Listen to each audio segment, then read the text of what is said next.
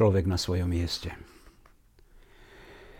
Počas Mariapoli v Lúčke v júli 1982 sa s Andrejom zoznámila Litka Lazoríková, ktorá si vtedy so svojím ockom vyšla na vychádzku na lúku blízko chaty ZVL.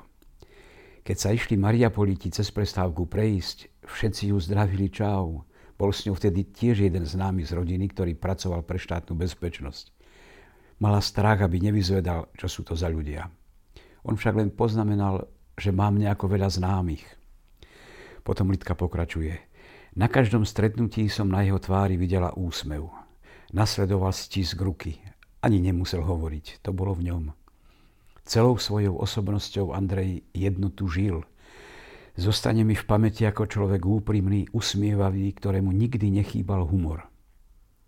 Keď sa niekedy vrátil zo stretnutí v Ríme a ja som s ním telefonovala, na otázku, ako bolo zvykol odpovedať, vieš, to je sila. Myslel tým celú veľkosť a hĺbku charizmy diela jeho života. Vedomý si to, k čomu sme povolaní, usiloval sa to realizovať.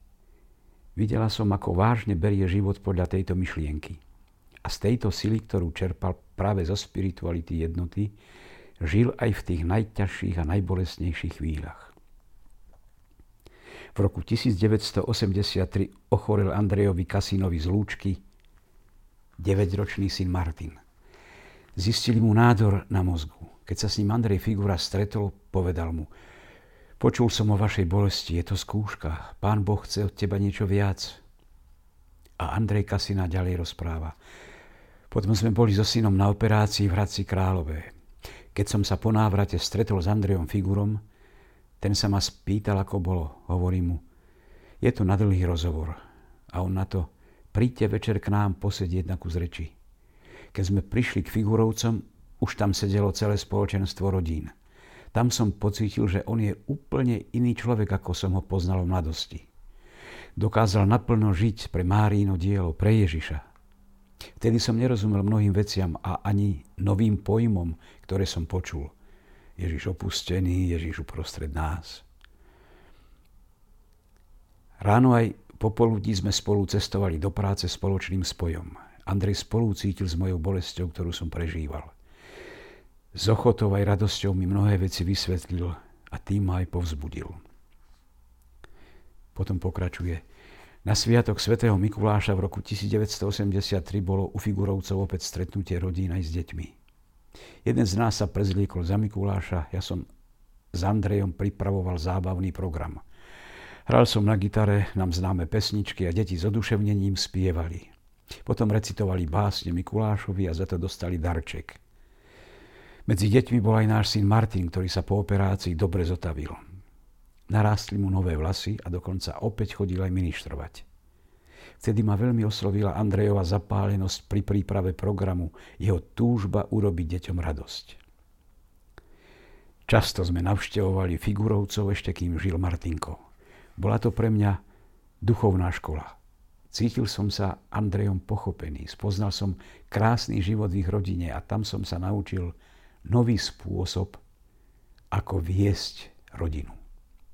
Taký život som nikdy predtým nezakúsil.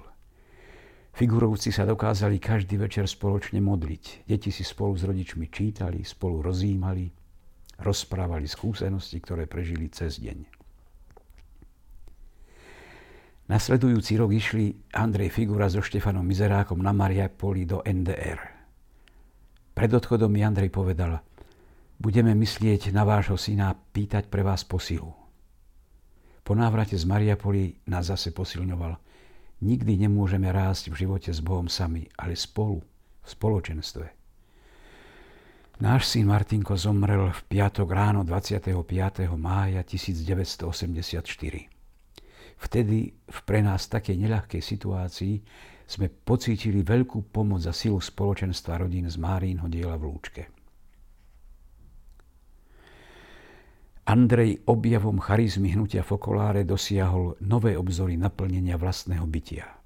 Takto sa ešte viac umocnila jeho vlastnosť vedieť byť na svojom mieste v službe druhým, ako to opisuje práve Andrej Kasina. Ľudia v ňom nachádzali oporu, Neznamená to však, že protagonista tejto knihy nikdy nehľadal či nezapochyboval. Toto je s cestou hľadania a nájdenia spojené ako pod s prácou. Na tento proces spomína jeho kamarát Štefan Mizera, ktorý ho sprevádzal od mladosti, ako aj na spomínané Mariapoli v NDR. Keď sme dospievali, Andrej sa ma spýtoval, Števo, ty veríš v Boha?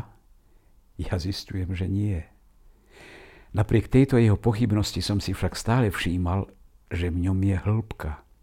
Bol, ako už spomínali mnohí, mimoriadne citlivý aj keď sme ako chlapci zašli na zábavu či kdekoľvek inde. Nikdy nechcel náročky uraziť, ironizovať, byť vulgárny.